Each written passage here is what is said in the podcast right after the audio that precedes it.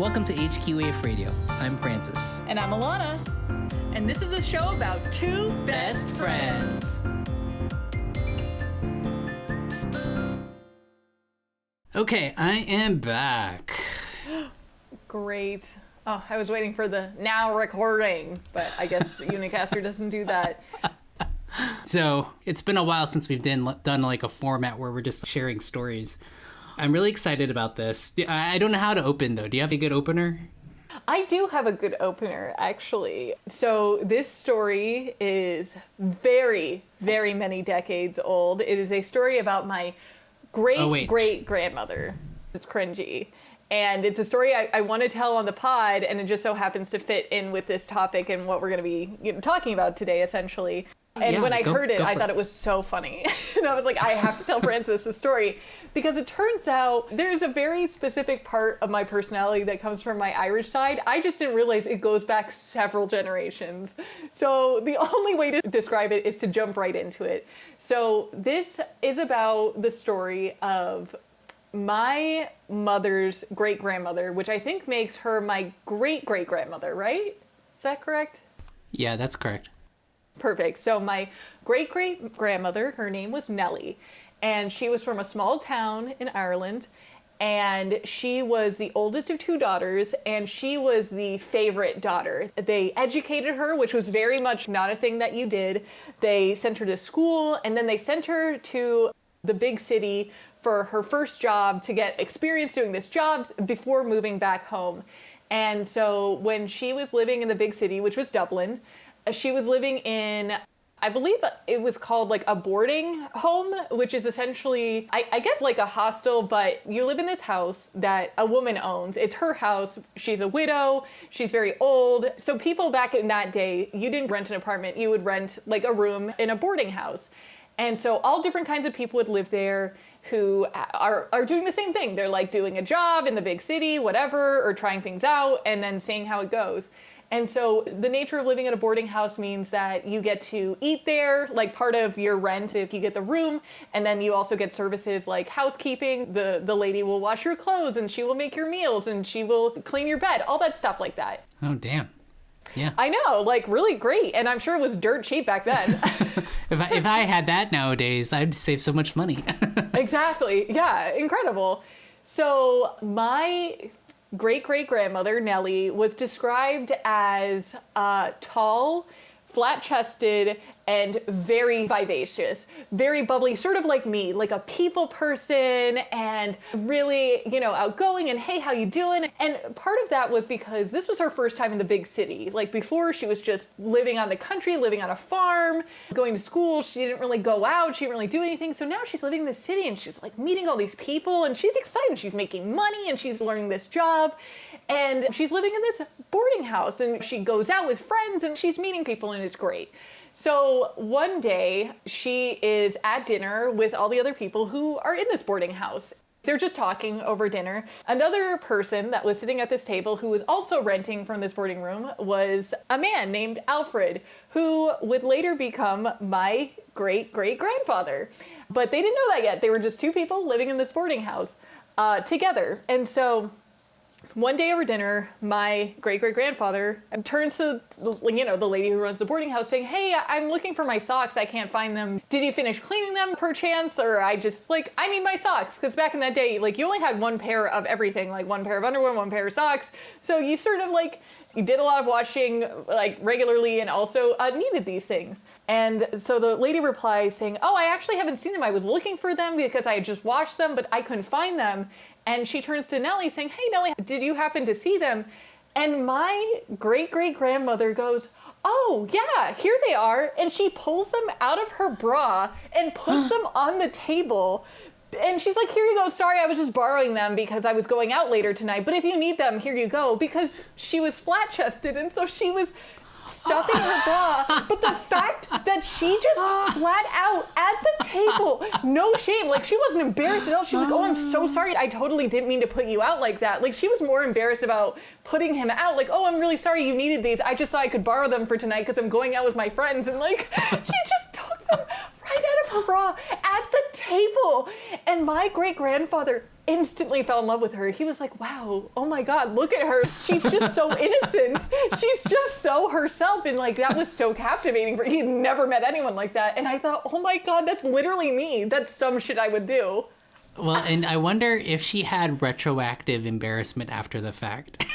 Oh, exactly. yes. Oh my God. I know. I wish I could go back and ask her, oh, was that like really embarrassing when you thought about it long enough? Nellie, what was going on in your head? Yeah. But isn't that the most me thing you have yeah, ever it, fucking it really is. It really is. Do you have a photo of her? I'd be interested to see how uh, you compare up to her in terms of looks, the family resemblance.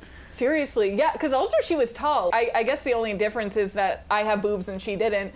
Uh, sorry, Nelly, but like, I guess it came later in the generation. But yeah, Irish people and Italian people are not known to be very tall people. But yeah, everyone in my family, like my grandmother, is the tallest of her family. She was like five nine or five ten, and then my grandfather, my Italian grandfather, was also the tallest of his family. And like, yeah, it, it's really weird. I'm like bred specifically of like the tallest bunch of all of my family that typically aren't tall.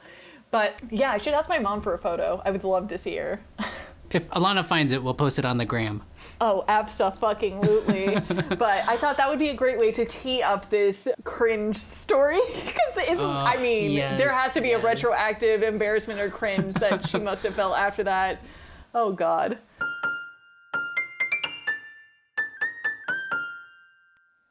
So, for today's episode, we're going to be talking about our cringiest moments here on Earth.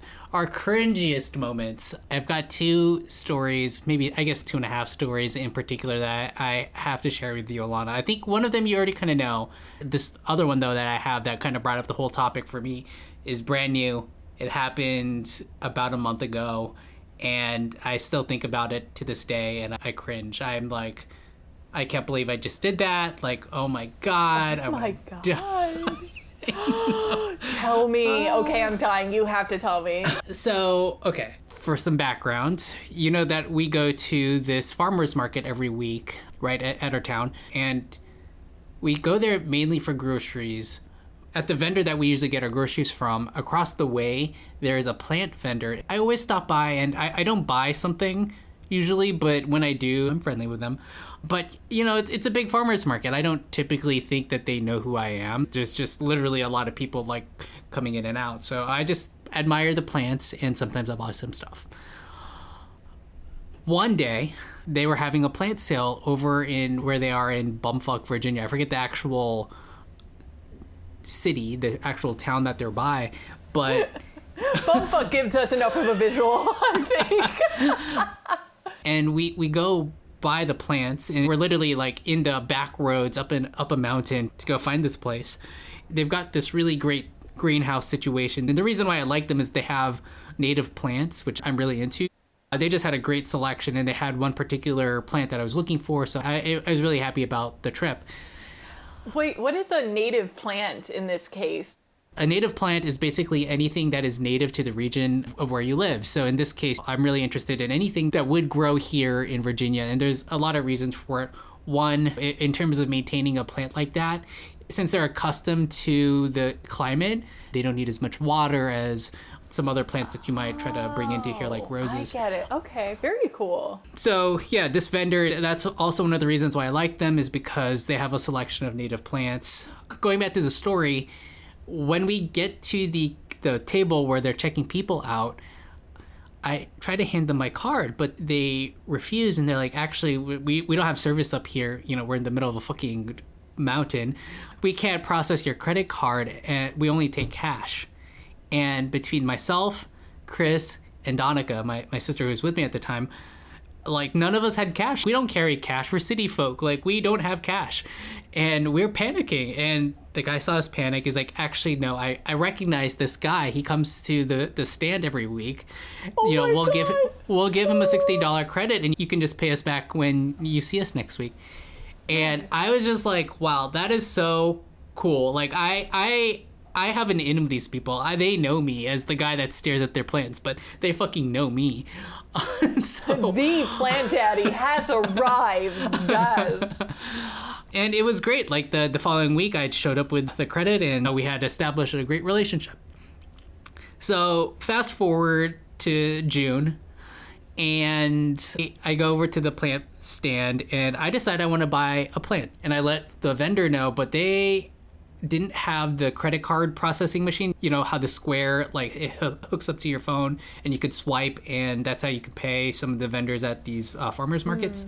Mm-hmm. Well, the vendor I was talking to didn't have the the shared one that they had. She had to wait for somebody else to finish helping another customer. So I was just waiting. She goes off to do something else. And the same dude that recognized me at the farmer's market is there too. And he comes around and he comes to where I'm standing. And across the table, he reaches his right hand out to me. And I I go in and I go to shake his hand. And as soon as our fingertips touch, he like pulls his hand back almost as if I just electrocuted him. And he's like, "Oh, I I wanted your credit card." And I was oh, no. so fucking embarrassed I literally thought that this man knew who the fuck I was and wanted to shake my hand. Yikes! oh my god! And I like I had the longest three minutes of just waiting. After I gave him the credit card, I just like stood there, so embarrassed, waiting for him to process my credit card. He, we were just standing there for three minutes as he like he didn't even need the credit card right then and there. I was just so embarrassed, and uh, I, I I was seeing friends like right after that afternoon, and one of my friends was just like, "Yeah, you can never go see that plant vendor again." Wow, that is very embarrassing. Two months later, I have not no. seen him yet. I have not oh, seen them. Good. I do I thought not... you said like, oh, we we met, we talked. It was a whole thing. It was very oh, weird. No, that's no. a yikes, dude. Oh, that's a oh, yikes for me. Oh my god, that's so embarrassing. I don't get embarrassed a lot, so this topic was hard for me but that, like, I'm, like, you know, have you ever heard of secondhand embarrassment? Like, I'm secondhand embarrassed for you. I'm so sorry. Oh my I'm, god, I'm cringing. ah, God.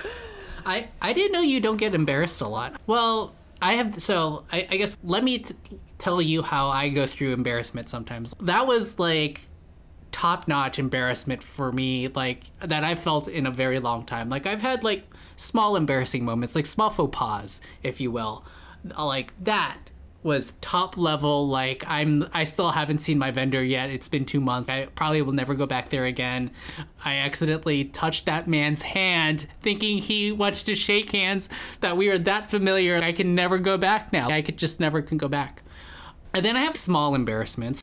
This past week i got some really good news from my manager about like oh we've got a new person coming in and you know like you to to be his uh, manager and like you to you know be his job lead. And that's great. Like that's fantastic news. And whenever i have good emails or some just news to share i will forward the emails to chris. He and i work in the same company so it's just something for him to read over and we can talk about later. Love that. So i forward the email and literally the next minute later, my manager forwards me the same email back. And I realized that I had accidentally, in my in sort of absent-mindedness, just forwarded that email that my manager had sent me originally back to him again. And he was just sending the he sent the email back. And I was like, oh, oh God. So, oh God, no. Oh no, Francis. and oh, you know what? I, oh, you know, and I hope I played it off because what I did is like.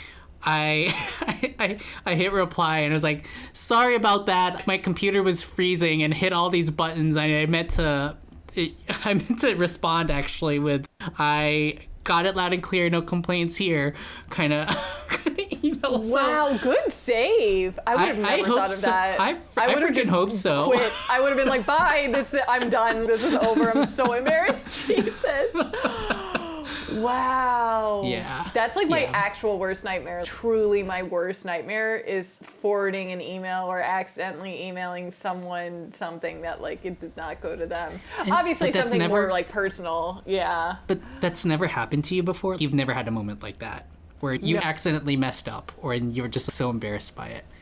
No, at my job, absolutely not. No, because I'm such a control freak, and I Oh my god. I check and double check even just regular emails to my manager saying, "Yep, sure thing. I will read and reread an email like at least twice before I send it." It's psychotic. I don't know how I operate in my own mind, but I am so afraid of making a mistake because I hmm. have a trauma that I just literally always operate at 150%, like never want to accidentally go. There was only one time, actually the only time where I was very laissez-faire about my job was where we so I have access to a general mailbox, a general uh, email inbox essentially. And so we get random requests. We get a lot of spam. And then additionally, the main office line, we have a regular phone line that doesn't go to anyone. I- I imagine it just goes straight to a voicemail that gets turned into an email that gets sent to me that I have to log into the separate platform to then hear the the voicemail. I can't just listen to it. I have to log into the separate system, and it's really annoying. And some days I just don't want to fucking log in and do it. And uh, the emails, I can sometimes see the transcript. It doesn't always make sense because it's being transcribed through a third party and like not a person, a robot. And so I saw this transcript that said, "Hi, blank coworker. I'm reaching out about this." And so I was like, "Oh, usually I don't get any emails for this specific coworker. They never get any of the spam emails." So it seems kind of spammy and strange. Like this person would never get an email from or a voicemail from a general person, but I don't feel like logging into this separate platform. So I just forwarded it to the guy, and he immediately uh, sent me a Slack message saying, "Yeah, I think Blotty Blah from this company is probably a scam because of this." And so I didn't listen to the voicemail at all. Like I just literally forwarded it, and that was the only time I was like, "Oh, whatever, I'm gonna be laissez-faire." And then of course it immediately bites me in the ass, and and so I just play it off like, "Oh, haha, I figured it was spam, but you know because he asked for you directly, I just thought maybe it wasn't." And he's like, "Yeah, I think from blank phony ass company, it's probably fake." And I'm like, "Oh, I thought so too, but you never know." And I'm like, "Oh my god, I'm so fucking embarrassed." I just literally like didn't decided to just not do my job one day or for one email, and like it immediately Oh, backfired. It wasn't a huge thing. It wasn't catastrophe, Yeah. right? But it was just like, Yeah. oh, that doesn't like look great. That I. So You it's, know. it's one of those moments where you had embarrassment in the moment. Exactly. Yeah. Yeah. But for me, That- so yeah. Or was- sorry, oh, I was were you gonna gonna say say? that- that reminds me of a very, very uh, recent story. That story about my manager, that story about the farmers market, and now this story, it all happened in the span of a week. And so I, I Oh, just, yikes. just having You like a a weird week. moment. Yeah, I was just like having a weird moment of just cringe. And I told you about this one uh, a little bit, but my cat had gotten stung by a bee. Her face was swollen, and we had been taking her to the vet. And at the, this particular day, she threw up three times, and I was worried that it was a result of the drugs that my vet had given her. I called, we made the appointment, and when we get back home, I get a call almost immediately. It's a 540 number, and I, I think, oh, the vet has a bunch of Virginia area codes. This must be one of them that I don't recognize. And so I pick it up, and it wasn't the vet.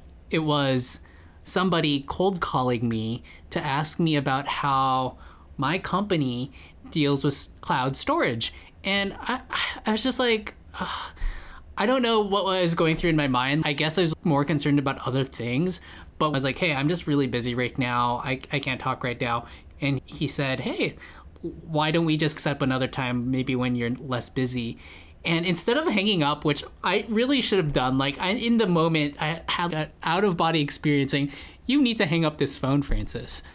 But instead, I fucking made an appointment and I thought that he did not know. I thought he was just call, cold calling me as a telemarketer. He just got my email address somewhere and my phone number somewhere, and that was that. I did not think that he had my work email address because I keep that locked down. I do not use my work email for anything other than work. And so color me surprised when he sends me a calendar invite to my work email and as well as the fake email that I gave him. I was just like, "Oh my god, like oh my god, no. It's on my work calendar now." And I've got a fucking calendar invite for this person that I don't even want to talk to, like this telemarketer. Uh, and so, Wow. um, did his research, like found you the fuck Oh. out, knew all of your shit. And so, you know, you know, Catherine had given the really great advice of just, you know, let it sit for a day or two and then cancel. Just cowardly cancel and walk away. And that is what I did. Um, it was scheduled for late Monday morning. And so early Monday morning, I said, hey, sorry, conflict came up and canceled the event on my calendar. And then I immediately block all of the emails on there. I block his company from my records. I block his phone number.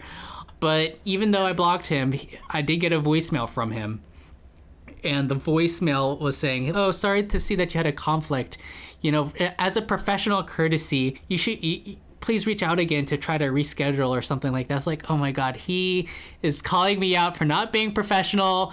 This guy who's a telemarketer, and now I'm here. I'm like, ah, I just want." They're paid to get in your head, though, Francis. Don't know. take it to heart. Their whole point is to guilt trip you into to getting on the phone. I would definitely not take Yeah. that jab at your professional courtesy to heart, for sure. Like aggressive that he came out so forthcoming about it. What the I, fuck? I know, I know. That's the last time I ever pick up unknown numbers. Like, seriously, I don't know why I did that. I thought it was the vet. Like, so mad at myself about it. Yeah, you were in an emotional Yeah. place. Yeah. We, we all do things when we're just not thinking, or we have a lot of other things going on. Yeah, he's a bastard for capitalizing on that. Clearly, you had other things going on and other things on your mind. So he's the dick, not you.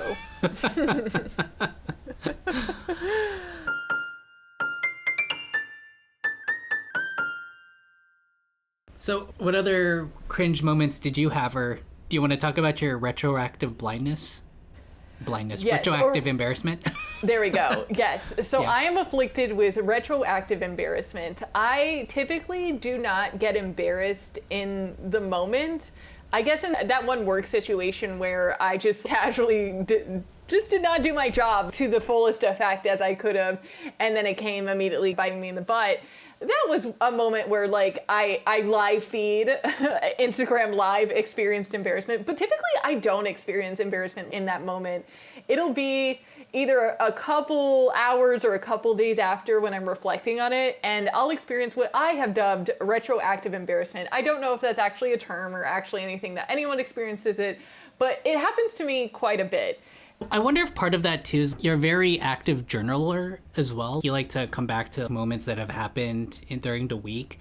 And because of that, like in the moment, you might not, you know, like I, like, and I know you too, like you're very one tracked. You, you, you've got like a singular purpose whenever you go through like a moment. And so you might do something and not realize, oh, this is something I should be embarrassed about. You're just kind of doing your own thing.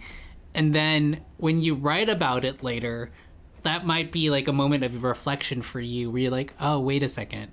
I probably should be embarrassed that that happened, that I did that. Yes, I think that's 100% it. That my processing of information is just a little bit, or processing of experiences is just a little bit delayed. And therefore, re- reflecting upon it puts it more into perspective. Whereas in that moment, like you said, I'm a one track mind. I'm very transparent. I don't pick up sarcasm. There can't be multiple main plot lines going on or multiple subplots. That's just too much for me to handle. I'm very one track mind. And I, I also would describe myself as the person who doesn't know when people are laughing at me versus with me. And then I'm the person who's just laughing because everyone else is laughing. I don't feel bad about it. I'm just like, oh, okay, haha, it's funny. Like when we were doing the fucking, the, the game, what were we doing? That whole uh, newlywed game. And then I had said something that was very inappropriate that I didn't realize was inappropriate, and I didn't mean it that way. And everyone was laughing, and I'm like, "Yeah, because of this, right?" And everyone's just like, "No, because of that." I'm like, "Okay, well, I don't really get it, but let's move on, I guess." Like, and then I like laughed about it later. I'm like, oh, I didn't get that. Like I still didn't you- get it.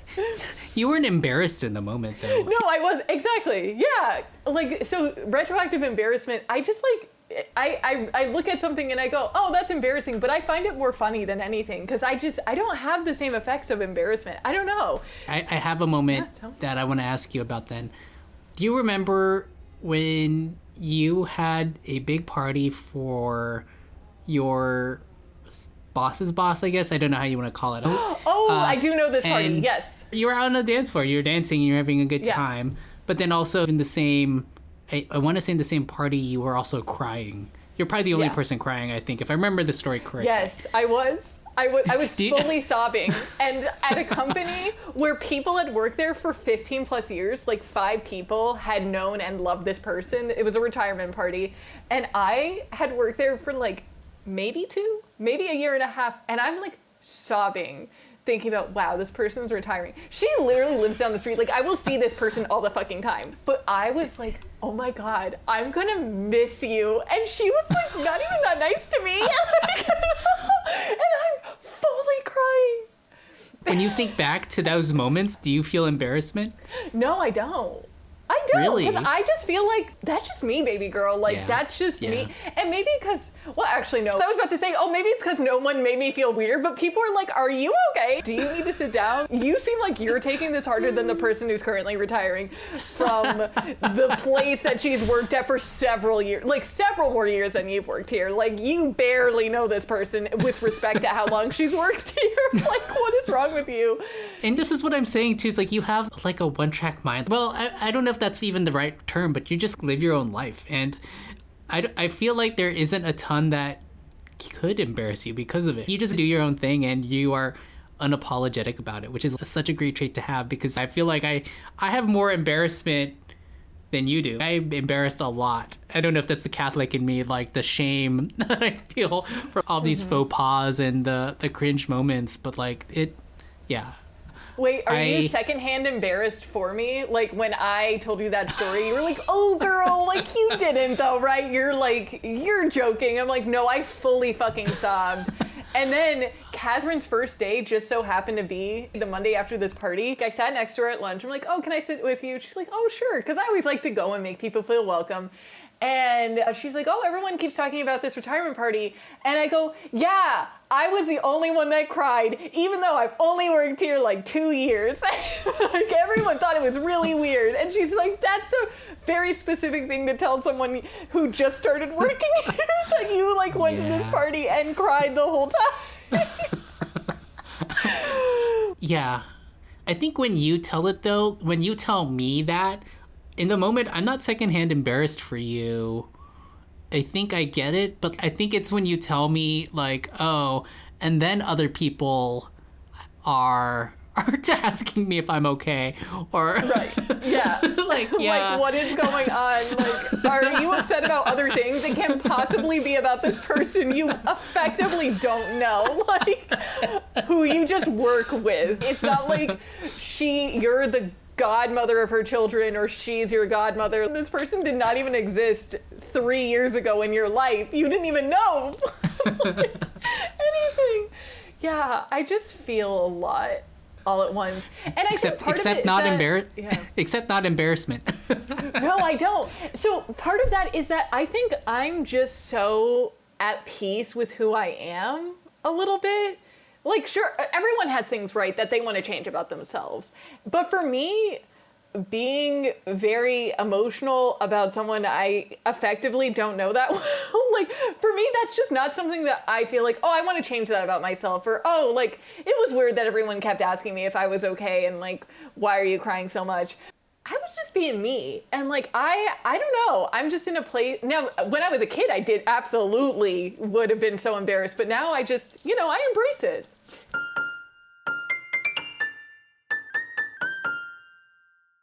Alana, I I just thought of perhaps the one moment that I know you're going to be super embarrassed about. Tell me. The one moment. Okay, so this was early in our friendship when we were still hanging out in your garage house. And I, I don't think I stayed over, but I think I like and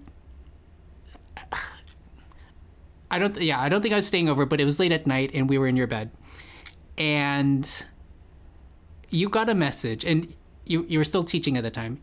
You got a message from one of your old classmates, and she want she had sent you a message asking if you could refer her to a job at this company that you were working at. You're like this bitch, the audacity of her, and you accidentally gave her a thumbs up. You liked her Facebook message. And you immediately Facebook uh, defriend blocked her. You went ahead and you just did it, and you were so embarrassed. You were so embarrassed. No retroactive embarrassment there. You were so embarrassed. Oh my god. Yeah. Do you do you remember that? I do remember that.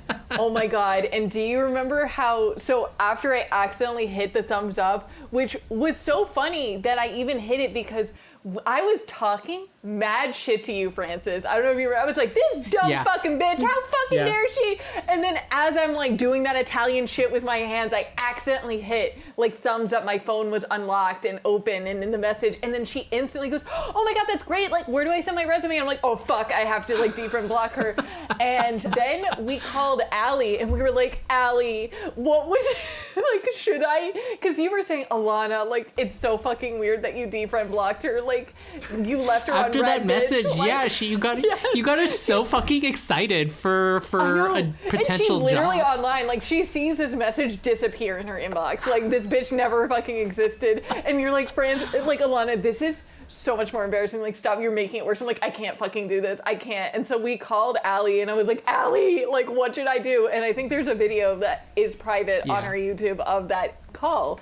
Oh, we sent her a video message. We sent her a video message because I guess voice we needed something more than a voice memo at that point. What the fuck? Like why did we send a video message? But yeah, no, that was incredibly embarrassing. Very much so.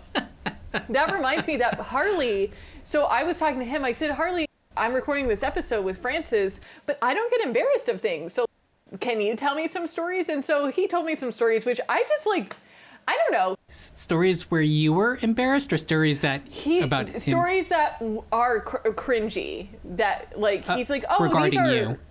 regarding me that like maybe Okay. he thought I would have retroactive embarrassment about but I still don't but we did find out that I have a selective memory because he goes oh yeah remember when you did this I'm like oh I don't remember doing that like what like what Sure. Well, so also I wanted to preface this, and I want you to confirm if this is accurate. This is his hot take on this part of me. Harley says that I don't get embarrassed because it doesn't hit me that things are embarrassing in the moment. We know that to be true, and I agree yeah with that. yeah we just talked about that yeah But he says that's because I'm just happy to be the center of attention, even if I don't get it. And I'm like, what the fuck? I am not someone who's like, pay attention to me. Oh my god, like interrupting people, making sure everyone's like looking at me. Uh, I'm like, yeah, it doesn't hit me. Like, I'll be along for the ride, but I don't think it's because I have this innate need to be the fucking center of attention. Do you think that's true? Do you think I'm like, oh, No. I love I embarrassing I- moments so everyone looks at me. like I don't think that's accurate. Like Harley knows me, but I feel like he kind of missed the mark on that one. you tell me though. Like call me on my shit. You always I do. mean, y- you and I were just shit talking somebody earlier who is definitely an attention seeker. I don't think that you are an attention seeker. You have a one track mind, and you are just so confidently you that that you know, like you're not embarrassed by a lot of your actions, or a lot. You're not embarrassed about yourself. I think if you did an action that is embarrassing, like the couple stories that we just talked about, the email that you forwarded, or or the voicemail rather, and then um, the accidental like of a message and then the immediate Yeah. block. Yeah. was this soap bitch? Sorry, like was Soap random Bitch. aside. It was soap Yeah. bitch. Okay. It was okay, Soap Bitch. great. I, oh yeah. I did. I, That's where Soap Bitch came into play, motherfucker. Yes. oh god, Yeah. that was the night of Soap Bitch. Yeah. so funny. That was very embarrassing. I guess I'm only Yeah. embarrassed if I make a mistake. If I just do something that's part of my character, I'm like, okay, well that's Yeah. just who I am. Like I can't be embarrassed about that because that's just me. You know? Shit. Whatever. That's true. But yeah, like, and and like we we talked about before, you try very hard not to make mistakes. So uh, that's probably the reason why it doesn't happen for you as often. Whoa, exactly. And I'm so hypercritical about not making mistakes. That's probably why it's embarrassing when I do make mistakes. Whereas, like, if I'm just being me shit, I'm just being my little fan fiction self. I don't. I just give myself the pass. It's fine. I'm. I am who I am, and I love that for, for me. You know. I feel like there's nothing else for me to do. If I'm gonna be sobbing at a retirement party, I, that's just what I'm gonna be there to do, and I can't change that about myself. I just have to fucking sob and get through the night. Half spend the party dancing, half spend the party sobbing. So when you first told me that your family doesn't lock your doors, and I was like, Alana, I think that's a little weird. It's it's probably a miracle that you guys haven't been, been robbed yet. And you relayed this story to your parents, and finally your dad got the lock. But in that moment, did you feel embarrassment? Like, what was exactly happening there in your mind and your emotions, and, and it, probably in your family's emotions as well? No, wasn't embarrassed. Thought it was really funny. And I can guarantee my family wasn't embarrassed either. Although I guess my dad was embarrassed enough because then he did go and get locks. Yeah, You like yeah. flat out addressed it and said, hey, why don't you do this? And then he got locks after 20 years of not locking the house that I grew up in. All of us grew up in, like literally. So, yeah. Now you lock your doors. Like it's Oh, not all the like time. yeah. Yeah. no, I'll do it even on accident. Like if I'm just going out to the trash and then I'm like, oh, I'm, you know, I'm going to be coming back. I just do it by nature, man. Oh my God, I'm always locking that door. if I never brought that up to you, do you think you'd be locking your doors? Uh, I don't know. I actually You- don't know. I, I get the sense you probably wouldn't though, because not only did you not lock your house, you never locked your car, so you never had a need to lock anything in your life. Just No, you know, that's true. I, I was about to say, I think you're right. I don't think that I would lock my house if it weren't for you telling me, hey, that's dangerous and what the fuck? that's weird. You know, I still forget to lock my car because I haven't even had that car in two years. And I still am like, oh yeah, I should lock it because now it's a car that I care about. I just like wait, train you don't lock. Seto? You don't like you don't lock your new I car? have no. I try. I do, but I forget a lot more than I would like to admit. Which is so crazy to me because I haven't had. You know, I got rid of my uh, car almost two years Yeah. ago, and then I've been driving Harley's car, and I still forget. Like even with Harley's car, I, I would hmm. forget, and now with my new car, Seto. Thank you for acknowledging his name. I feel very seen, and he feels very seen right now. But I still forget, which is so weird because I've been driving cars that can lock and are valuable. Yeah, a- a- and I think maybe for you though, it, it's probably hard to get over this new way of even locking the car because you would need to remember to press the button as you're walking out. I'm thinking of your, your brother's car and Harley's car, they never had that sort of automatic locking mechanism, right? The one where it's a remote lock. Exactly. Yeah, we never had that remote. All of our cars were Yeah. way very too Yeah. old. You know, essentially Yeah. not from this decade or the decade So- before. So, so you were not embarrassed. You just have a little bit of shame. It's a little bit of the Catholic coming out and just being There like, okay, or maybe Yeah. peer pressure. I guess peer pressure from myself. Exactly. Yeah, I have the ability to change and to learn, but I do need to be told that what I am doing is grossly uh, ineffective or inappropriate. Like googling. Like Catherine taught me about googling. I would have gone this whole life, so many aspects of my life without googling. Holy shit, where would I have been? But I am very adaptable, and Catherine, and I think you can attest to this. I love receiving feedback. And so I'm always open to a new way of thinking or a new way of living my life, like locking my car or locking Yeah. my house so I don't fucking die. That's the part that fucking blows my goddamn mind. Like, I could have just been murdered if you hadn't, like, casually five years ago said, that's fucking psychotic. you weird person. Like, the how are fact that not you guys dead? live the guys that the fact that you guys lived in the greater washington area this entire time and have just never locked it's not like we live in the country i i knew people that lived in southern virginia literally bumfuck nowhere and they would feel comfortable about it it's probably fine they probably had reason to because they knew everybody in their their little town and they just didn't see the need to they trust everybody there i guarantee you didn't know half the people on your block or maybe you did actually did you know half the people on your block At my dad's house, yeah. Okay. And I think that was know. part of the reason why, or, or what sort of facilitated the mentality of keeping the doors unlocked because we would go in and out between. I was best friends uh, with this guy named Josh who lived uh, there was a house between our two houses. So he lived two doors down from where I lived. We were literally on the same street, feet, just feet away from each other. And so we would go in and out, hang out between each other's houses. Though I guarantee his parents fucking locked the house at night because there were no fucking kids going in and out at like crazy hours of the night because we were children. We were not up at those hours.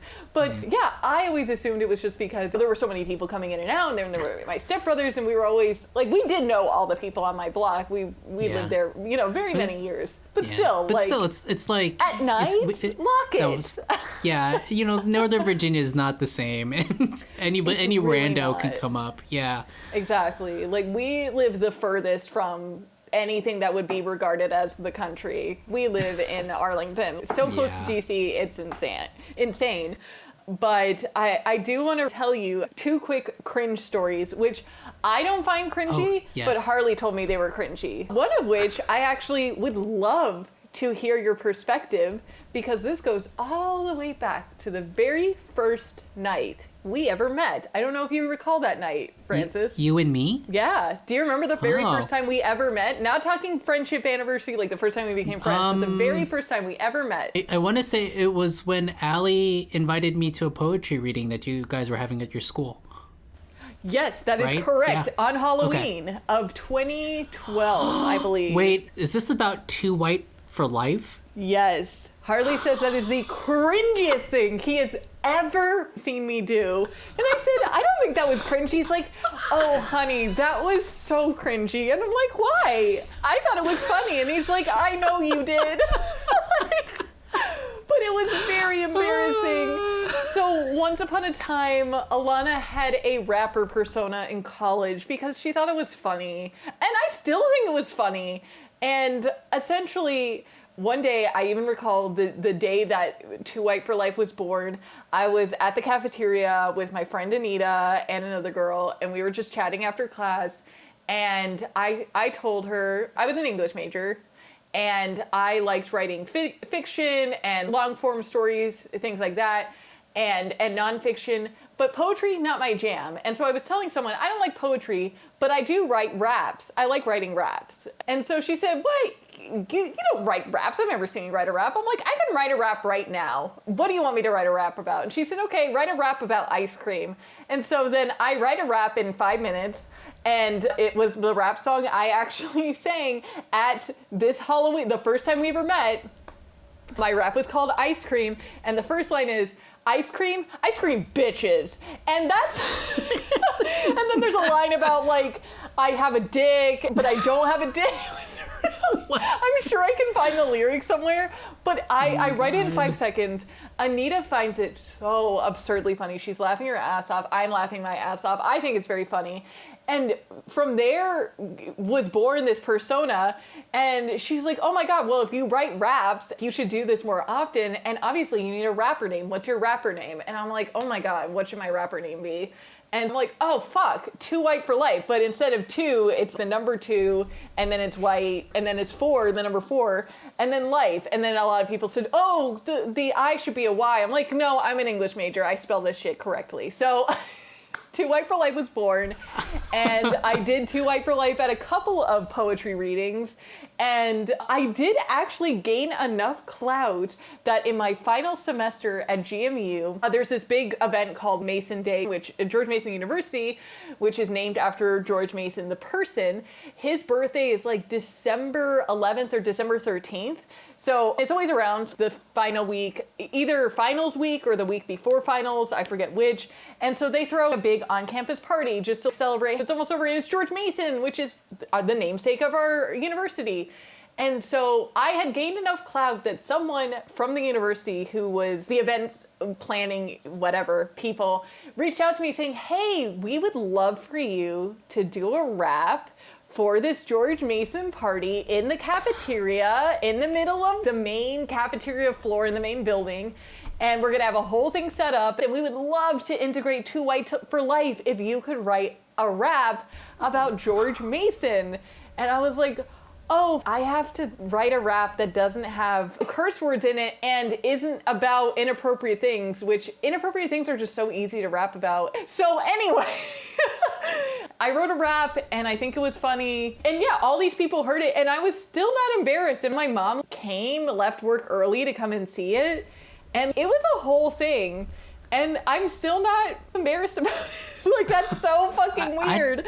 I, I, don't think I saw that, did I? Like I don't no, think I saw that. It was like in the middle one. of the day, like in a, on a Wednesday. But you have seen very yeah. many Too White for Life. So I want to yeah. ask you, Francis, was that secondhand embarrassment to see, or were you like, oh?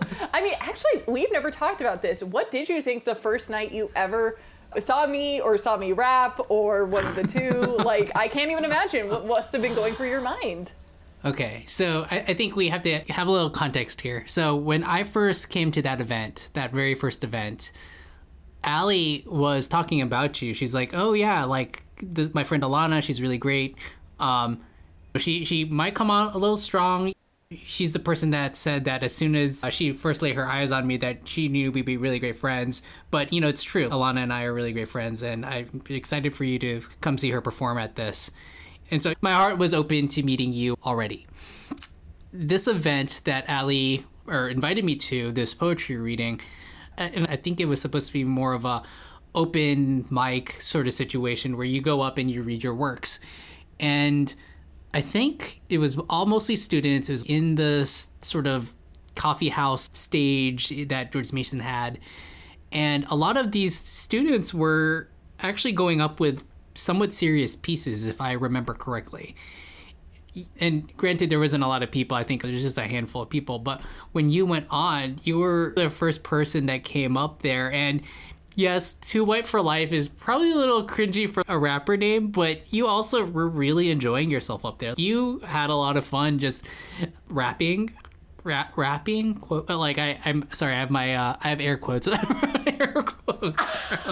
You're trying to like audio do the air quotes? Yeah oh my god uh, the, the the thing that I, I I don't think I was embarrassed for you in your rapping or your performance just because you looked like you were really enjoying yourself. Honestly, when I think about all of these stories, or when you tell me these stories, I don't feel secondhand embarrassment for a lot of what you tell me until I realize when you bring in the third person perspective. Then I realize, oh, maybe you shouldn't be crying at a party, or oh, maybe maybe maybe rapping at an event where people are trying to present their serious works as college writers or you know should, should, should. I, and i also want to echo what francis is saying because that's 100% true. It is not an understatement to say that a lot of people with their works were bringing up very powerful, deeply personal, eh, like obviously things they were working through or processing eh, in these works that they were reading. Oh, yeah. Like they were, I, I cannot state this enough how serious every oh, everyone's yeah. piece was except for mine.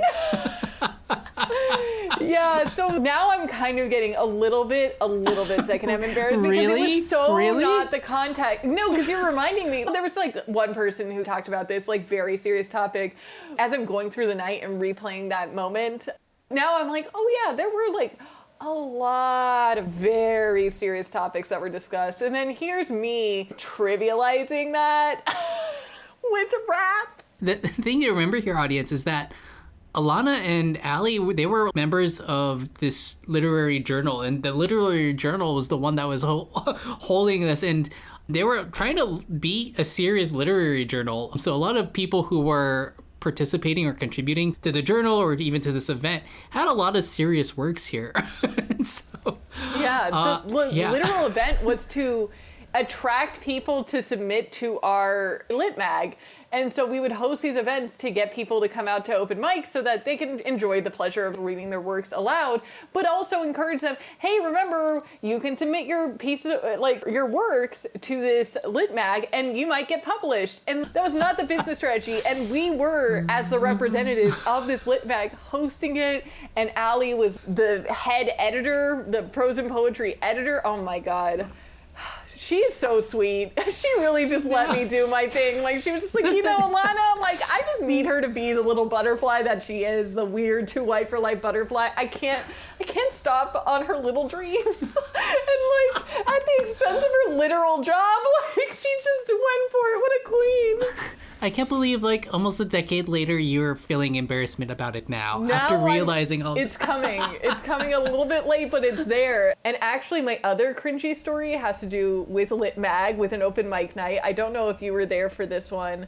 I don't remember this at all. Harley literally told me, and, and that's why he said, Oh, you have selective memory. You don't remember this because you were so embarrassed. I don't think so, because even when he told me it, I was like, Oh, okay, well, whatever. So, what happened was we were having one of our open mic nights. I think this was one of my last semesters working. Like I was about to graduate essentially, so then I wasn't gonna work on the Lit Mag anymore because I was graduating. But Harley came out to the Lit Mag because he's a very supportive boyfriend, drove all the way out there, so sweet. And I had this urge. You're gonna laugh so fucking hard, Francis, at this. Everyone's going and they're reading their pieces and and they're primarily poetry. A lot of people that come to open mic nights are reading poetry because it's just more timely, it's easier to read, and I like that's how a lot of people like process their stuff. You just can't go up there reading a whole ass fucking memoir. All right, it's just not a thing. Or long form fiction or nonfiction. But I was sitting there listening to people and I just had this urge like, oh, I really want to read this fan fiction I wrote like a chapter from a fan fiction story, like a multi-chapter story.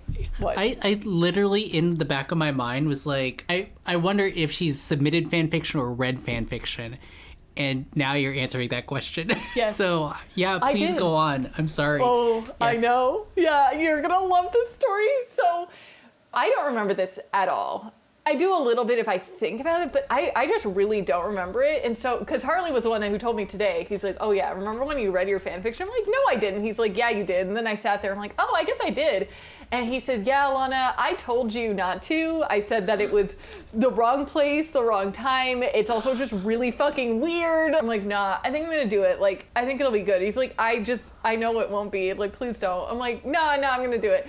So I went up there and I did it but I, I read like a page or two of the chapter so i didn't even like finish the chapter and i came back according to harley and i said oh i shouldn't have done that. That was not what i thought it was going to be. And harley's like yeah why didn't you listen to me? Why would you think that reading fan fiction at a primarily poetry reading in an open mic setting uh, i'm sure another night of people talking about some really heavy shit and i'm just here like Seto and mokuba went on their goddamn fucking adventure it was literally like a a, a chapter in a multi-chapter story. So like context is missing, character introduction, like so many things are missing.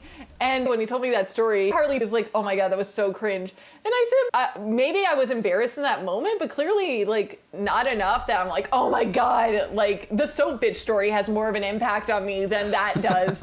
and I feel like the fan fiction thing, with the grand scheme of things, that's more embarrassing than anything else. I read this fucking fan fiction at whatever fucking age I was, like 21 years old. Hey guys, mm. I fucking write fan fiction for a kid show that's not on the air anymore. Hello, my name's Alana. Like, are you kidding me?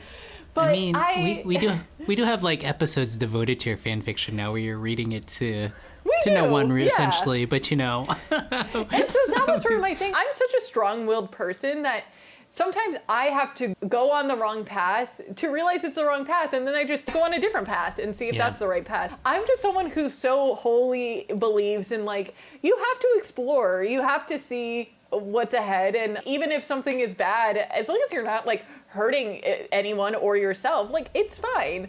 And but, But, which like- is why I think I don't carry all this like, oh my god, that was so embarrassing. Because I'm like, I explored it, wasn't the time or place or setting or anything, and like that's fine. I kept it to Yeah. fanfiction.net after that. yeah, for my zero fans. but that's what's so interesting about this particular story. So one, I like am now even cringing for that one. I do feel secondhand embarrassment just knowing what the lit mag was about. Yeah, I can see where Harley is coming from with that. Yeah. And yeah, kudos to you if, if you had like self awareness in that moment to realize, oh wow, probably not, probably not it. And also seeing where your writing had started. I granted we haven't reached that part in the fanfiction series yet. For me to kn- know what twenty year old Alana wrote like. But I could see you reading a middle chapter in your book, in your fan fiction. Sorry, It is a um, book, okay? it is my novel. but that's why I was also curious, like if fan fiction was ever part of this lit mag experience because the part that I see now of your fan fiction, other than us talking about it openly in the podcast, you have a completely different persona that you don't really introduce in your personal life otherwise or your professional life. Hikari Bruder is a completely different persona that you have that is for the most part cut off. If people dug enough, they could find it. Oh yes, for- they absolutely could. If they ever put two and two, like, oh, Alana and fan fiction, Hikari Brooder, like it would take no time at all. Yeah. And in, in Yeah. fact, like I, I don't think I understood your love for Yu-Gi-Oh until after like I visited your garage house. It's the it's the Mokuba and the Locket story where I'm just like, oh, this bitch loves Yu-Gi-Oh. This bitch writes about Yu-Gi-Oh. Like I, I didn't understand it until that moment.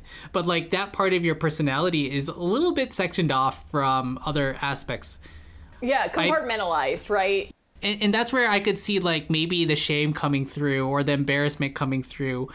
Let me ask you this question a little bit more directly. When your coworkers found out about Hikari Brooder, were you embarrassed about that? That's a great question. And I guess you are uncovering the one aspect of my life that I guess I am embarrassed about, question mark? Because yeah, you're right. If I'm so wholly committed to exactly who the fuck I am and what's up, why do I have three different Twitter accounts? Why do I why do I hide my Hikari Brooder?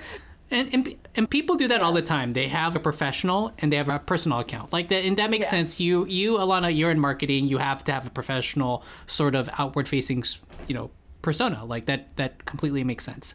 You also have a third persona though, the Hikari Breeder persona that you you compartmentalize off in Yeah. in completely different aspect of of your life. You're right because it was it was so funny. It was one of those things where at my last place of work, I was like, "Oh, I'm hiding my fan fiction persona while actively posting on my personal Instagram, which was at that point in time my first and last name. That was my handle." And posting on Instagram like, "Oh my god, th- this funny tweet that I tweeted out through my Hikari Brooder account." And like it would have the handle and it's like, "Oh yeah, it's clearly I'm the same person." Oh, and then following my coworkers with my alias Twitter account and then going, who the fuck is this? Oh, wait, is this you? And I'm like, oh shit. Like, how I didn't put two and two together? I don't know. But yes, I think initially I did have embarrassment, but I think a part of me wanted to be found out because it might. This is gonna sound so fucking convoluted, like Batman as fuck or some shit. I don't know. But I just really wanted to be fucking seen. And I don't know, I thought they could be a stan. I have no idea. But no, I don't know. I just think with that last, the last place of work that I worked at, I felt very close to my coworkers. And they're still dear friends of mine. So I guess to me, I was like embarrassed, but then I was like, you know what? That's okay. Like they were gonna find Yeah. out about this because we're gonna go on this long friendship journey, and Yeah. they might as well find out up front that I'm some fucking Well- weird bitch that writes fan Oh, fiction. no, I, I'm sure. I'm sure you had embarrassment like when I first saw the Mokuba locket and you saw my reaction, and you were probably embarrassed oh. by my reaction, or you know, Oh like, no, I thought that was so funny. I laughed my Really? ass off. Yeah. no, here I would be for real, for real embarrassed if like you were like, oh my god, you have a framed photo of Mokuba. I'm like, oh shit, that is fucking weird. But because it wasn't a framed photo of Mokuba and you thought it was, I'm like, oh, that's so funny. So to answer your question though, if my current coworkers and my current place of work found out about my fan fiction, I would actually die of embarrassment and would probably have to insta quit, like even without another job. so there is that. I guess I can be embarrassed. There's one last story. This just made me think of, Francis, that you will love, and it's a perfect story, I think, to end on, uh, if you agree. But when at my last place of work, like I said, we were all very good friends. We follow each other on all of the platforms Instagram, Facebook friends, Snapchat, even. At this point in, in my life, I was living with my laundry on the bed, uh, dirty laundry. That was disgusting. Uh, I I probably actually yes I do have retroactive embarrassment about that. That was so fucking weird that I was so blatantly like I'm disgusting and like you would come over and see how disgusting I was. Like who the fuck does that? And now I'm like yeah that is pretty fucking nasty. I don't know why Francis is still friends with me when I went through that weird fucking period in my life. Like that was disgusting. And one of my arguments to you, I was like, Alana, why would you put the clean laundry on the bed that you're on and then like sleep in it? You're just making your clean clothes dirty. Don't you know that Yeah. you sweat at night also, especially during the summer and the warm months? And you're like, no, I don't sweat at night. No, that doesn't happen. Like, it's still clean even after I sweat in it. Like, what are you talking about? Like, like you're sweating into your goddamn clothes and you're sleeping in it. It's going to be dirty. So And dirty. Yeah, I, I I never understood like why you were so adamant that it was the cleanest thing in the world because it really wasn't. I know. And I'm someone who owns every aspect of myself. And that was something I was just like, I'm just to own it. And it's like, girl, don't like change. This is where you change. This is where you grow as a person. This is where you learn and you grow the fuck up. Like, you are disgusting. Do you remember we had a whole back and forth about this for months? I was like, Yeah. oh, Francis thinks Yeah. I'm disgusting, but I'm fucking not. And it's like, you are like, girl, what is wrong with you? This is a fucking health hazard. I can't believe your parents know this about you and they're just letting it happen. I, I even asked, how do you know which one's like clean or dirty? And I think you honestly did not know which ones were clean or dirty I after think a I would smell them, honestly. Which is just Ah! like, that's gross. Oh. Exactly. Thank you. Yes. yes. I like truly. God, no wonder I projected such big baby energy. Like, my God, I needed a lot of growing up. Like, I was way too old to be doing that shit. I was in my mid 20s when I was doing that shit. So, my coworkers, we're friends on everything. We're sharing everything. We're developing this beautiful friendship. And oh, meanwhile, Francis and I are having this back and forth about how I'm fucking disgusting. And I'm like, nah, dude, like, you're just, you're a crazy clean freak. I was just very adamant that this was just who, I was. I was just fucking nasty, I guess. I, but now thinking back, I'm like, what?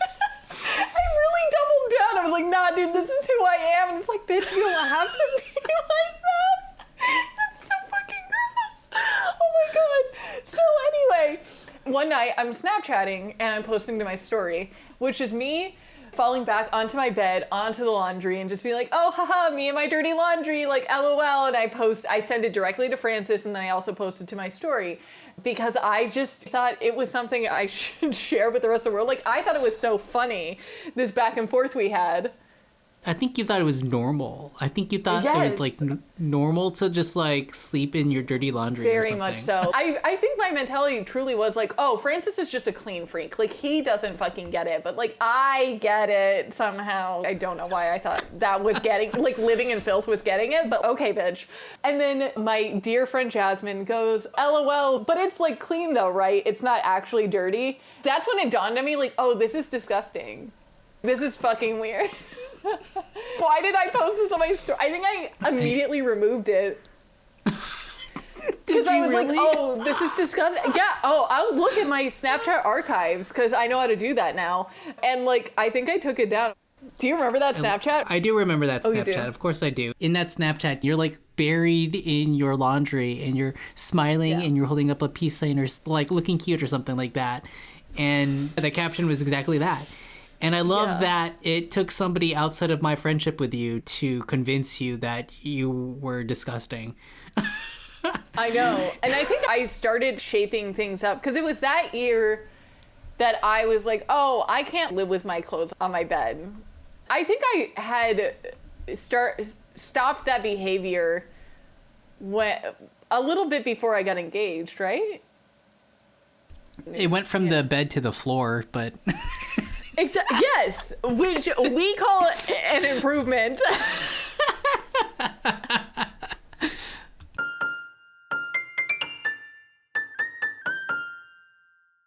I actually had another story, but I, I think we're at time, so oh, okay. I'll have to tell it to you later. Okay. Well, is it short? It's about my face blindness. Oh, the face blindness story is good. That's a quick one. Is it quick? I don't know how long. Well, I guess I could do it, and then maybe I'll I'll cut it out and put it into a different episode of Hodgepodge. But so, do you know what face blindness is, Alana? Yes, and I know the exact affliction you're discussing and possibly the Yeah. stories you're going to be referencing. Yeah. I didn't know what face blindness was until I, I I was working and part of my background noise I like to put on 60 minutes. And at the time this is actually one of my favorite episodes. Uh, Lesley Stahl was doing a piece on face blindness.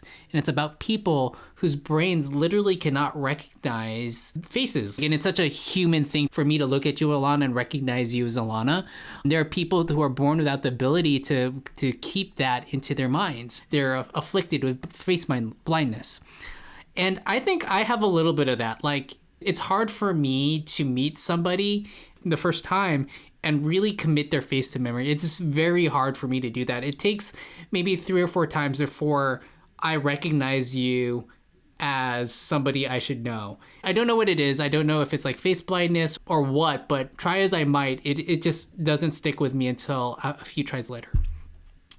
And so the first time that this happened to me, I was in high school and I, I, was getting a little bit into working out.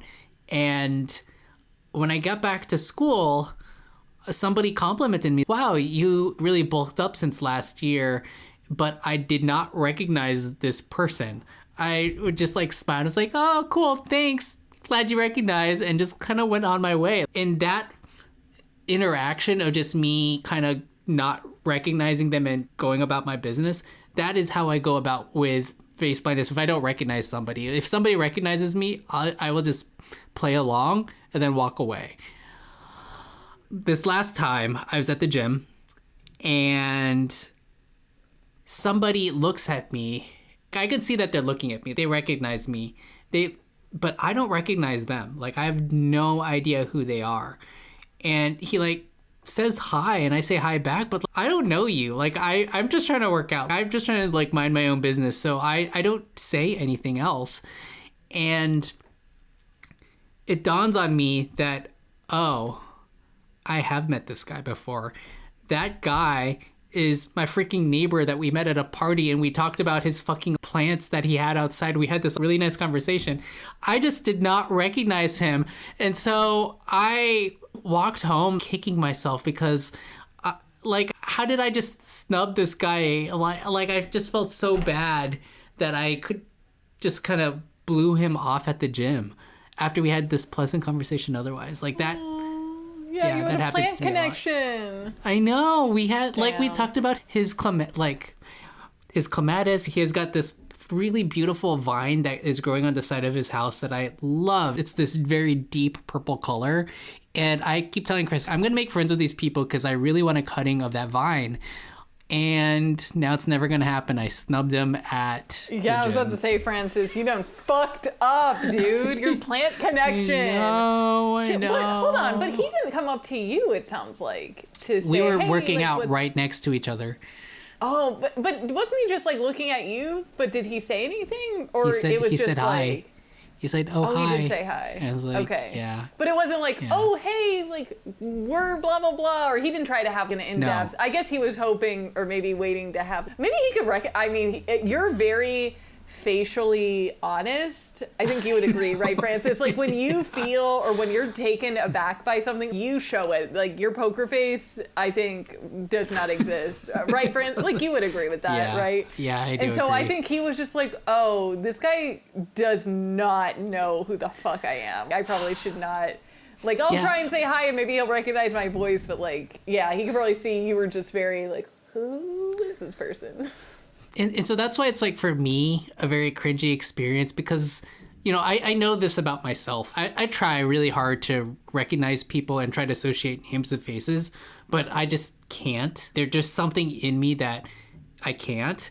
And so whenever i have those moments where people recognize me and they recognize my name and they reference like some other conversation we had or something like that and i honestly can't remember I feel bad. Is it embarrassing? I don't know. Like it, it's more cringy. It's a- like oh, It's I- yeah, it's cringy. yeah, I like, think mm, because embarrassing. yeah. Like you had no control. You're not doing anything to necessarily make that situation, but it is cringe. You know. Yeah. I think it just speaks to how impactful it is to meet you and to know you and how incredible you are and how grateful I am to have you in my life because I get to be friends with the most memorable and amazing person on this planet. And so that just means, Francis, like being as incredible as you are, that everyone is going to remember you, but you are too cool to remember everyone you meet. and honestly, I'm fine with that. I love that because you are the person that taught me to not live in my laundry and to lock my doors. So I am forever in your debt, effectively, for the rest of my life. And I appreciate that. And I love you. Yeah. Mm-hmm. But I I think, you you know, it's it is a little cringy, but it's not your fault. It's just like some people have fa- face blindness. It's a real ass thing, and you're trying, but it happens. Sad for that plant opportunity though that was missed. I know. Yeah. I know. I. Oh my god. really sad about that. I know. I. I. I'm torn up. I'm, I'm gonna take a picture and I'll show it to you. It's like the most beautiful plant. Like the flowers are so. That's a deep purple that you don't usually. s- I'm sorry. I'm like going off course, but it's a great plant. Can't you just take if it's outdoors? Can't you just take a little little clipping? I can't just- well, and, or is uh, that like really rude? That's probably like This- incredibly rude, right? This is do? okay. So I don't know if I'll include this in the episode, but this is another story about that neighbor that we bonded over. They recently got something stolen out from the front of their house. It was this really beautiful chimenea, which a chimenea, for those who don't know, it's like sort of a fire pit with a it's a clay fire pit chimney kind of looking situation. You use it outdoors mainly as a fire pit, but you can also cook on it. But they were using it as a plant stand. So they had some plants in there that they were growing. And it was really nice. I admired it every time I walked by. Recently, though, they had gotten it stolen, and somebody had stolen it off of their sort of front sidewalk. The guy that I saw at the gym, he posted about it on Nextdoor. It was his security footage of the the people actually Oh, coming shit. up um, in the middle of the night, taking it, um, putting it in the back of their car, and driving away. And it, I think it cost them like a couple hundred dollars or something like that, but they were pissed. And what it also showed me was that they have a security camera on that part, piece of the sidewalk. So I could try to steal it, Alana, to your question, but, But they would also you- know that it was me. yeah, and then you would be the guy that not only snubbed him at the gym, but now you're stealing fucking plans off his fucking house. Yeah, no, that's a that's a no for me, for me, fam. Let's let's not do that would that. be way, way, way, way too cringy. really cringy, and we don't want to lean into the cringe. We just want it to happen to us, and for it to then like very quickly end because that was we so just, fucking. yeah, we just want to we just want to laugh about it at the podcast, and that's it. Exactly, love that.